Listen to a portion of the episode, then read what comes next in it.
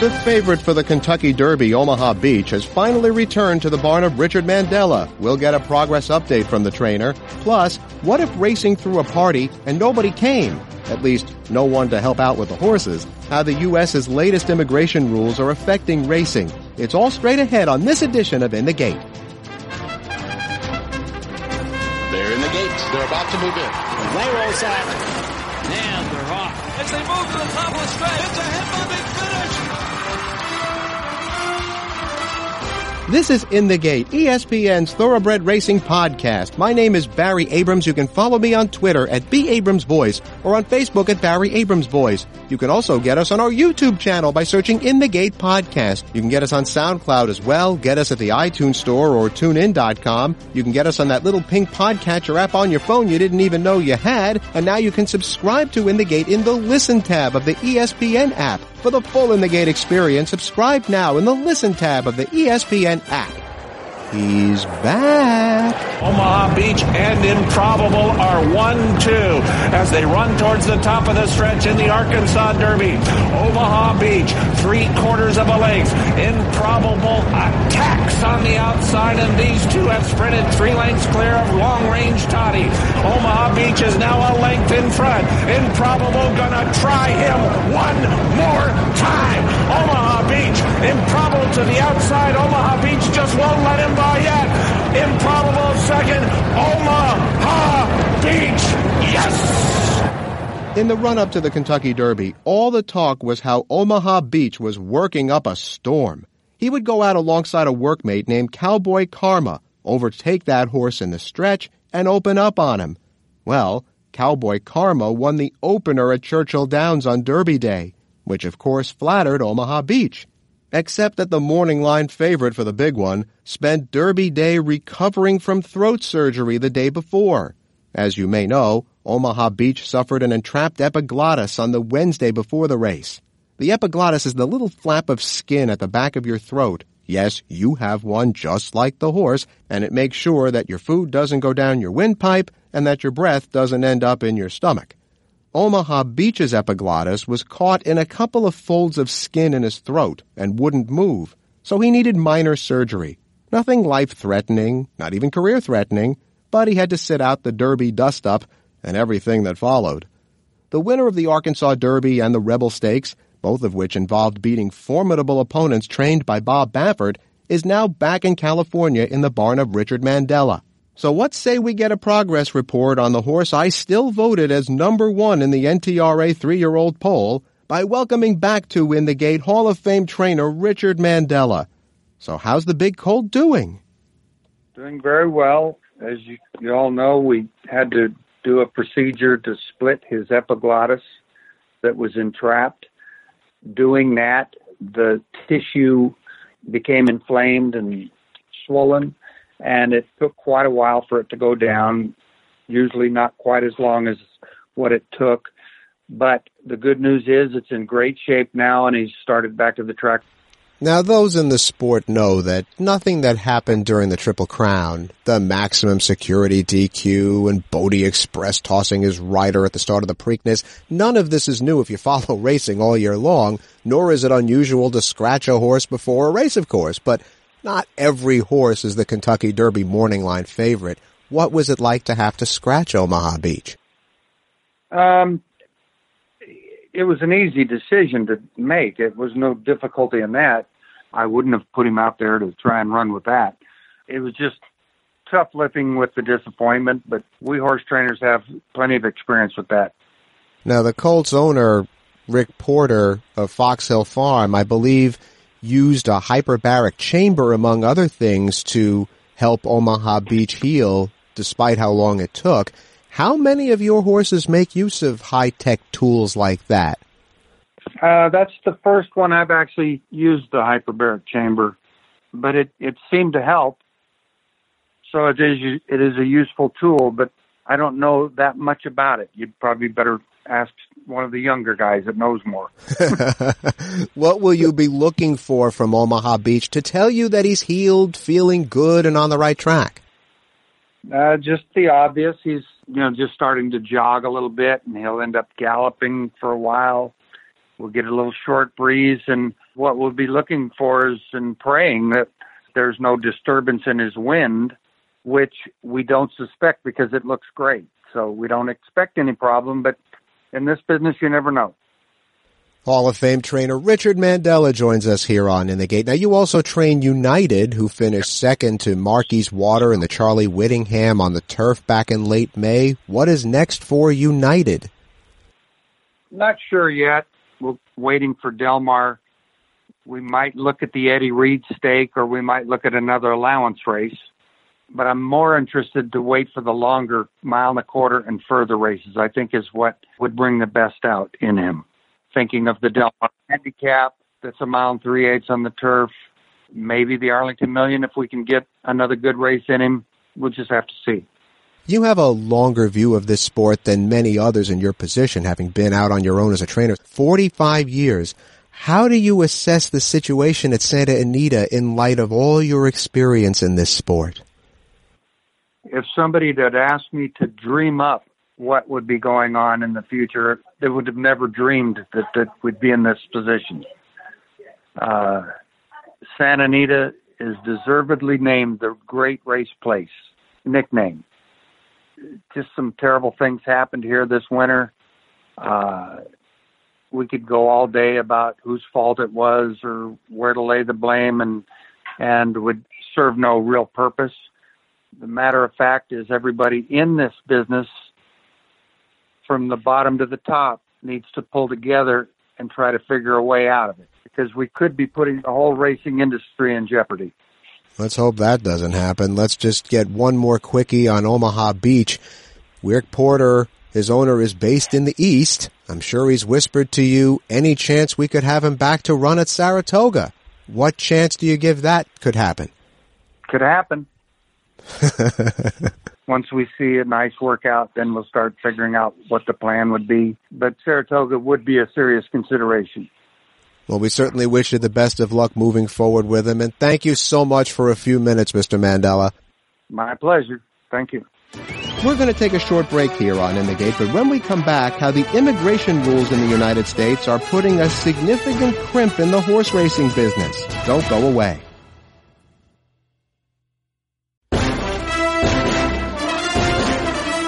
Welcome back to In the Gate. Last year on this show, we talked about how horsemen were very wary and borderline afraid of potential surprise raids by United States immigration officials. Well, the raids didn't quite materialize, but neither did the number of workers needed to care for all these racehorses. And the problem is now evolving, as has been detailed recently in the Thoroughbred Daily News. Many of the grooms that care for the horses come from other countries.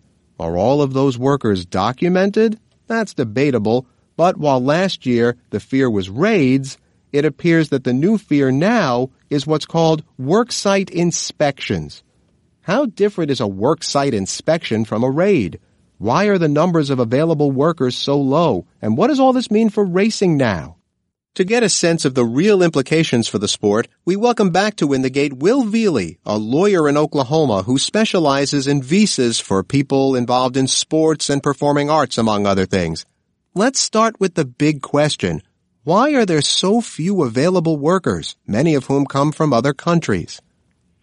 Well, the big answer, the long-term answer, is that the United States has shifted away from uh, being an agrarian society and with that, we've lost touch with a lot of our roots that was working outside, working with with animals, and you couple that with a really strong economy and the work conditions of a horseman. There are plenty of Americans who love to work with horses and and would do it regardless of the job conditions. But the economy today is 4% unemployment, practically full employment, and a lot of Americans don't find any interest in getting up six days a week at 5 a.m. and and working a split shift and coming back in the afternoon to feed horses. So you do have the Americans that do it for the love of it, but there's not enough. And so what we've relied on in the past is a combination of functional Im- immigration programs while say the you know the elephant in the room for a long time there was a lot of uh, people that were not documented that were working on the track well you couple a really strong employment set of circumstances plus a strong enforcement posture, and the extra workers that used to be there are gone. Both American and the people that used to walk barn to barn, who may or may not have papers, and the trainers would just wouldn't ask them. But those those days are behind us. A lot of people have left the country. A lot of people are not going to go to places that are not urban because they feel like they will stick out and they'll be they'll be identified and picked up for little or no you know crimes. And so you've got the the rural places. You know, I think of places like Shelbyville or places like Prairie Meadows or Canterbury that are outside of towns where the workers just they they won't go. That we've had the same issues with Saratoga. So you know, it's just a combination of a set of circumstances that have led us to a position where, along with other industries, it's almost an existential challenge to stay in business when you have 80 head of horses and you have the people that you were counting on aren't there. So there's three or four of you that are mucking out all the barns and washing the horses and cooling the horses, and and it's just it's that situation that's become uh, very challenging for the industry. And to your point, as of April, the unemployment rate in this country stood at 3.6 percent where in 2010, during the height of the economic recession, the rate was 10%. Now, the other factor, of course, is immigration enforcement. The main type of work visa that workers from other countries use is called an H-2B visa. The federal government has put a cap on the total number of these visas available nationwide at 66,000. That's not just for racing people, that's everyone. So how much does this affect the numbers for racing? Well, absolutely. And and there's two H2 visas. The H2A is an agricultural visa and there is no quota. They do about 500,000 agricultural visas a year. And then the labor corollary is called the H2B. So H2A is ag, H2 ag and H2B is labor. Way back in history, Department of Labor determined that horse racing on the track is labor and not agricultural. And so we are given this arbitrarily drawn number of 66,000. You know, in a in a good month, we'll add 180,000 jobs to the job market, and, the the unemployment rate will decrease by 0.1 percent. You know, something like that. So we're talking about 66,000 visas, which would be maybe 0.03 percent of a point on the unemployment scale. So this is a, an arbitrarily low number the way that the visas are set up is that there's 33,000 visas for the fall, which ski slopes, Florida resorts, and some of the southern tracks like Gulfstream, Fairgrounds, Turf Paradise, uh, they do compete for those. And then there's a second allocation in April. Everything's done on the fiscal year. October 1st is the uh, the first allocation of 33,000 visas, and then April 1st is the second in April, the number of applications that were submitted for the 33,000 remaining visas was right around 98,000. So if you did everything perfectly and you filed right at the stroke of midnight and didn't miss a beat, you had about a 1 in 3 chance of your visas getting picked and you getting through the quota. Now, in the Congress, to their credit, they did pass a part of the Department of Homeland Security funding bill. They passed a provision that increased the number of visas to 66,000 there was some gamesmanship. Speaker Pelosi insisted that the language didn't say must issue an additional 66,000 visas. It said the White House may issue. So she did that, at least I think, so that the president would have to carry some water on increasing the number of visas, given that his rhetoric is usually so strongly anti immigration. So what was passed for us in January, which would have taken care of the entire 65,000 visas that we needed, sat on a table in the executive office from January until the end of May. So it took five months, and when they finally decided to issue visas, what they said was, "We're going to not give you 66,000, which Congress authorized. We're going to give 33,000." And yes, your your season started April 1st, and it's now almost June 1st, and we're going to give you half the number that you need. So we got something. It's way better than nothing. We're still filtering our guys through the consulate right now, and so we have we still have June through December, which is six of the of the ten months that we were hoping for, but we did lose a couple of you know really important months for for a lot of the people that participate in the program. Another change from last year. At this time last year, we were talking about raids from the Immigration and Customs Enforcement Bureau. Now we're talking about work site inspections. What is the difference? Great question. Great question, Barry. Okay, so worksite enforcement has risen by a factor of sevenfold. There were roughly in 2016 about a thousand enforcement operations on the ground. And in this last year there were over 7,000 so the number is increased dramatically. What enforcement is versus a raid is essentially who the target is. If the target is the workers then they're going to come out they're going to go to all the workers and they're going to check their papers. I'll give you an example. There was a track in the midwest that shared their fingerprints with ICE. Uh, each every every groom, every person had to share fingerprints. Anybody that had any type of infraction that required fingerprints, so that would include driving without a driver's license. If you're undocumented, you can't have a driver's license, or you know more serious, but mostly just infractions. Anybody that had an infraction that showed up on the fingerprinting uh, was picked up. That would have been a raid, and that was a raid. Enforcement is where uh, administrative officials come out from ICE and ask to see your payroll records, your what are called I 9 documents. An I 9 document is every employer must keep individual I 9 for each worker, uh, showing that they verified that they have. Uh, they have documents that authorize them to work legally in the United States. So ICE will come out. They'll say you've got 72 hours to turn over your payroll records plus your I 9s, and they will go through those. If they see uh, a pattern of noncompliance, a lot of times I, I always explain this to uh, the attorneys working for ICE. You know, the horse trainers are great with horses. They're not always that great with paperwork. Um, if you see that the the violations are document violations. They're not they're not employing undocumented workers. They just didn't fill out their paperwork correctly. Usually, if it's something like that, I can you know try to try to get uh, it either dismissed, which happens sometimes, or or reduced. If they see a further pattern, then they may come in with uh, wage and hour and they may come in with IRS, and it just depends on what the set of patterns is and, and if it rises to a, much bigger enforcement. And I know that there's been some pretty dramatic uh, enforcement news out there lately. And so the our industry is amongst a lot of other industries that are just feeling the pinch of uh, the immigration priorities of the administration, which is to go after anything related to immigration, essentially. Well, how urgent an issue is this right now? It's a very urgent issue, and it's one that you know that we're walking through a little bit of you know terra incognita. We don't know exactly where it's coming and and where it's going to hit.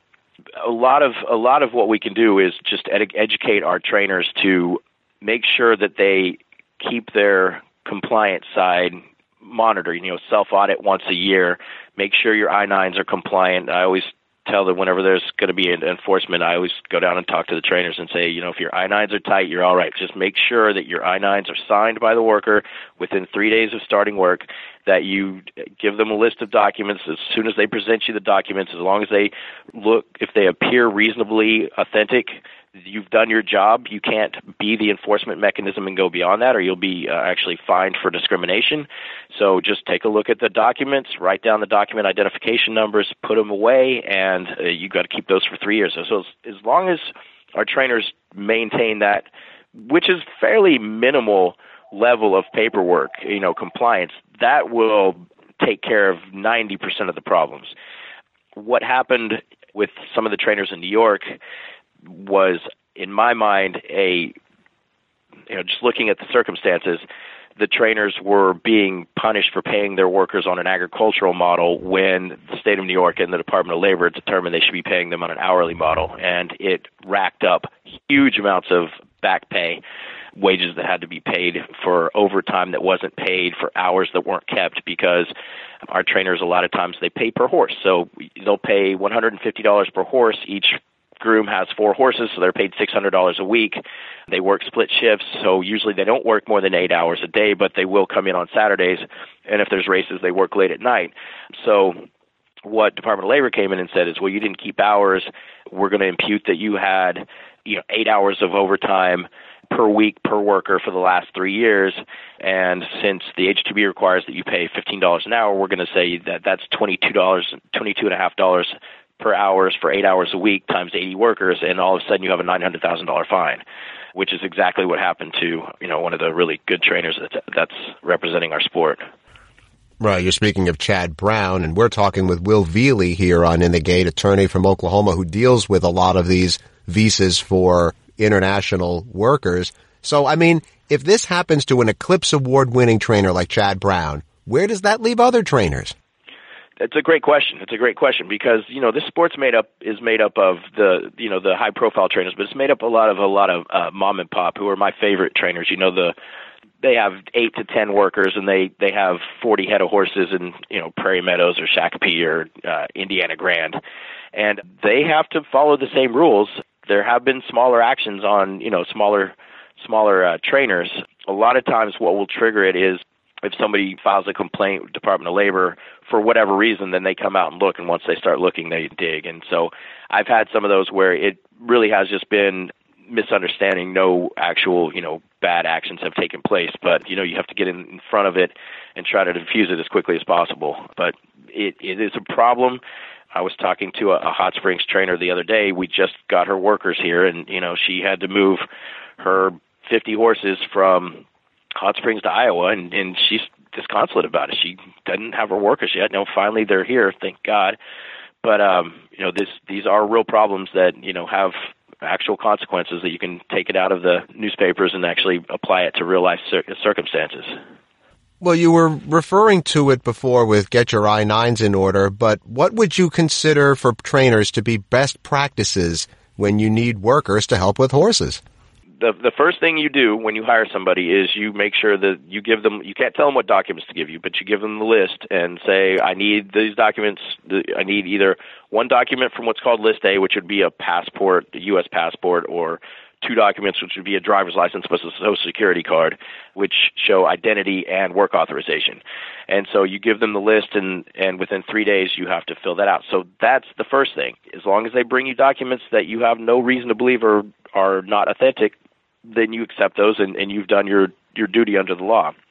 Now, if you can't find workers, there are visa programs. We have an advantage in our industry in that we race in the South in the winter. So there, I'm not going to say it's a trick because it's the law and we're allowed to follow the law.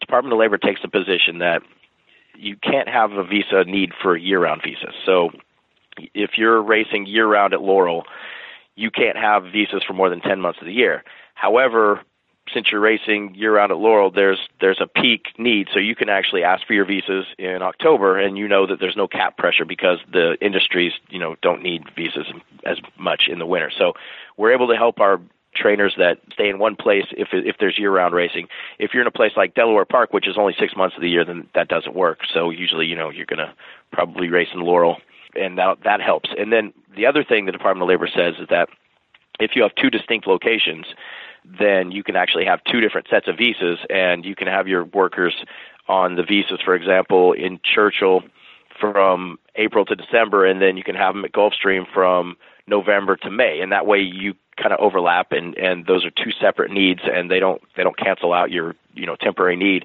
and that way you're not subject to the cap. So we've actually we've worked with uh, headquarters at immigration several times just to make sure that this is an acceptable interpretation of the law, and and we are fortunately, you know, in, in a good position with CIS. They understand and, and they, they agree with that interpretation. So for our New York trainers and our Kentucky trainers who, you know, they do go to distinct locations, we have been able to figure out a way to get them a legal workforce, a legal workforce. And then it's up to them, of course, to make sure and, and follow the, the requirements of the visa program, which, you know, they can be fairly substantial. You have to pay a wage that's much higher than minimum wage. It's for Gulfstream is going to be around thirteen dollars an hour. For New York, it's going to be closer to fifteen dollars an hour, and you have to uh, you know pay travel costs to and from and you have to give them if you offer 40 hours you have to give them at least 30 hours over the time of the visa. So there are there are requirements but in this environment it's the best solution that we have. It's not ideal by any means but it's the best solution that we have. Another thing that we've been doing which has been actually very feel good it makes us feel good is that because the economy is so good we've been able to show that there is a permanent need for a lot of these workers. So we've been able to take quite a few of these H-2B workers that have been coming from the year 2000, 2001, 2002, every year, leaving their families back home, coming up here to work for 10 months and then going home for two months, never knowing if they're going to get a visa the next year. And we've been able to take them to permanent residence, which means that they and their wife and their minor children get permanent residence in the United States. Typically, what that means is that they're still only going to stay the 10 months of the year. They still go home for a couple months of the year, but now they have a permanent residence and they know that, you know, they can come and go at their discretion. How widespread is that amongst your clients?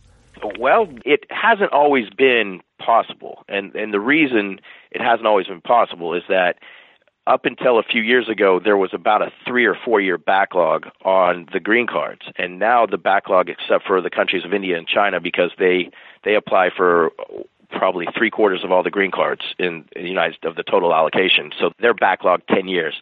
But for everybody else in the world, there's no backlog. So what was taking three, four, five years is now taking a year before we get to the place where we can file their permanent residence. And at that point, they don't need a visa anymore. They get a work authorization. They can stay until the green card's issued six months later. So what used to be a five year process is taking about a year and a half total now. So it does take uh, you know the the employer does have to help and you know does have to affirmatively demonstrate that they tried to find Americans who aren't available which if you run an ad for 200 people to work at Gulfstream for the winter you might get 3 people that respond to the ad and when you tell them the hours they just say no thank you and it's all the people that are wanting to work with horses in the United States already are and I got to I got to give a good endorsement to Groom Elite which is the uh, the you know the horseman Benevolent Protective Association's program that's offered for free in 33 locations to anybody, whether American or not. Anybody who wants to take the Groom Elite course, they can take basic groom, they can take the uh, the groom licensure, they can take assistant trainer. It's offered at all the tracks during the year. Reed McClellan, the veterinarian who runs it, goes from track to track offering it. And so they expend a great amount of capital and resources towards trying to find Americans to fill these jobs. That being said, there's just not enough right now, and may you know, given that our economy is so fundamentally shifted over the last 50 years, may never you know we may never have the numbers of people to work in agriculture that are required to uh, you know support our industry. But we do everything we can. These are real issues that affect which horses end up on the track running for which trainers based on how much help they have. So we'll continue to monitor this one. But thank you so much, Mr. Velie, for updating us after last year on where we stand with this. Barry, I appreciate the opportunity. It's always a pleasure. I love your show. Our thanks to Will Velie and to Richard Mandella. If some is good, then more is better doesn't apply to everything do you really want to grow your to-do list? But when it comes to data used to handicap a horse race, wouldn't you want some more to read with your breakfast? For reasons only known to those who publish the Racing Post, the European equivalent of the form, they only publish the final time of a race, but not each sector, while here in the States the fractional times are the norm. I'm guessing that the reason the Racing Post won't change its ways is by doing so they'd fully have to admit that for all these years they denied their readers valuable information, and you don't want loyal customers in a snit. So as you watch Royal Ascot with its pomp and circumstance and a royal presence we could never match, just remember we have something big the Europeans don't. More data to crunch, available by the batch. You can get us on our YouTube channel by searching In the Gate Podcast. You can get us on SoundCloud as well. Get us at the iTunes Store or TuneIn.com. You can get us on that little pink podcatcher app on your phone you didn't even know you had. And now you can subscribe to In the Gate in the Listen tab of the ESPN app. For the full In the Gate experience, subscribe now in the Listen tab of the ESPN app. And you can follow me on Twitter at B. Abrams Voice or on Facebook at Barry Abrams Voice. That's In the Gate for this week. I'm Barry Abrams. We'll see you next time.